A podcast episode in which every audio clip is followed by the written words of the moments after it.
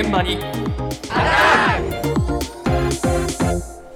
今朝の担当は中村智美さんです。おはようございます。東京都調布市京王線調布駅から徒歩10分ちょっとの場所に下札遺跡という場所がありまして、下札遺跡、はいはい、こちら今からおよそ2800年も前の縄文時代晩期の遺跡がある、土器が出土されるような場所なんですけど、あ、そうですか、はい、こちら1万2000平米というとても広い場所でして、その広さゆえに敷地内に生えている雑草の草刈りにとても苦労してしたんですね、雑草がざーっと広がっちゃうの、はい、そうなんです、うん、でそんな中で今月試験的に草食動物であるヤギをレンタルして草を食べてもらって除草の作業を任せるという、そういう取り組みが行われています。ヤギに助けを求めた、はい、うん、そうなんです。詳しいお話を調布市の下札遺跡担当係長立川明子さんのお話です。草と木が多いので、こちらも春から秋にかけて除草は委託して行ったりはしているんですが、予算面でなかなか適切な時期にできないというところで、近隣からの苦情も多くで、職員が草刈り機でやったりはしているんですが、業務的にも肉体的にも負担が大きいというところで非常に困っている部分がありまして、でヤギによる騒音も起きないし、ガソリンなども使用しないような、エコ的な面のある除草っていうところで、職員が目をつけまして、でそういった業者さんがレンタルであるということで探して、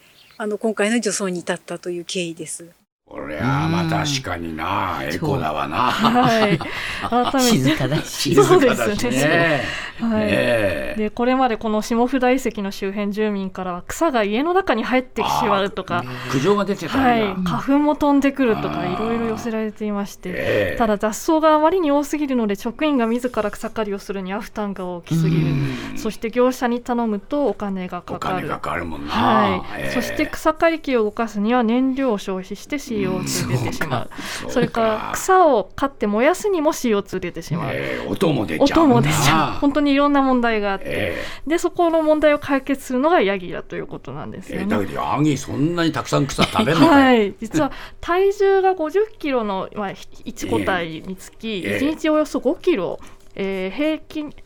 面積にして15、6平米草をひたすら食べてくれるということで、で CO2 騒音も出さない、何頭ヤギ使ったの、こちらでは2頭を使ってます。2頭のヤギがひたすら草を食べるわけ、はい、そうなんです、場所によっては10頭とか一気に使ってるところもあるみたいですね、ここでは2頭、はい、そうですね、でコスト面でいうと同じ面積を機械で除草すると100万円以上かかるところ、ヤギだと30万円、柵などの設置も含めて30万円ということで、3分の1に抑えられたということなんです。これは大きいな、はい、でこちらの下札遺跡にヤギをレンタルしているのが有限会社アルファグリーンという会社でして、こちらもともとは機械による除草を行っている業者です、でこちらの会社としては100頭以上のヤギを保有しているんですけど、これやっぱりそういう除草のためのヤギなの、もう専門のヤギを、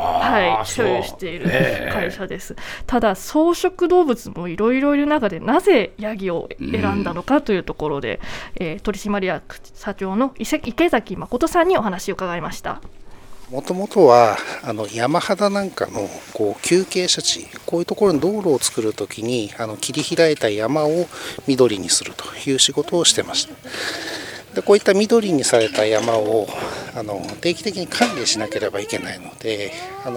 休憩車地の管理、草刈りっていうのは人間にとっては非常に危険な作業でもあるので、これを動物にやらせるのは合理的なんじゃないかというふうに考えてヤギ除草が開始されました。ヤギに行き着くにあたってさまざまな動物を検討しました。牛は非常に重たい、山を壊してしまうとか、あと絶対的な頭数が少ない。羊はヤギに比べてやはり傾斜地にはちょっと向いていない。またちょっとヤギに比べると人になれないということがあります。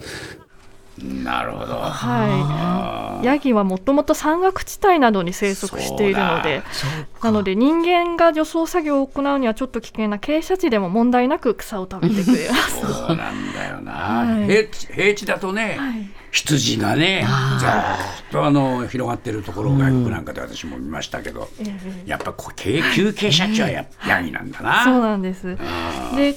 こちら横浜の企業でして1都6県を対象にヤギを貸し出しています。これまでも団地内の緑地、大学、病院、工場の敷地内などで実績がありまして、特に工場っていうのは気密性が高いので、人の手はあまり入れたくないんだけども、ヤギだったらその心配もないということで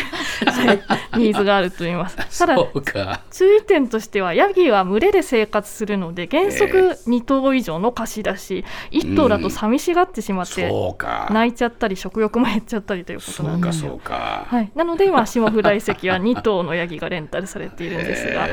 調布市の立川さんによりますと、ヤギのレンタルでこのような思わぬ効果があったといいます。ネガティブな苦情ですとか状況っていうのが全くなくて、それよりはこう地域の潤いだったり癒しになったっていう本当に好意的な住民の方の反応しかなかったので、そういう点では予想以上にその潤いと癒しの提供っていう面で、成果があったなと思っています。であと以前のその草がぼうぼうっていう状況の時は不法投棄とかゴミのポイ捨てが非常に多かったんですが、やっぱりヤギがいることによってそういうコンビニのゴミみたいなプラゴミのゴミの廃棄なども減ったなっていう実感があります。いやヤギの効力すごいじゃないですか。そうなんですよね。なので今後も続けたいという住民の声はあるんですが、今のところ今週金曜日28日までの期間限定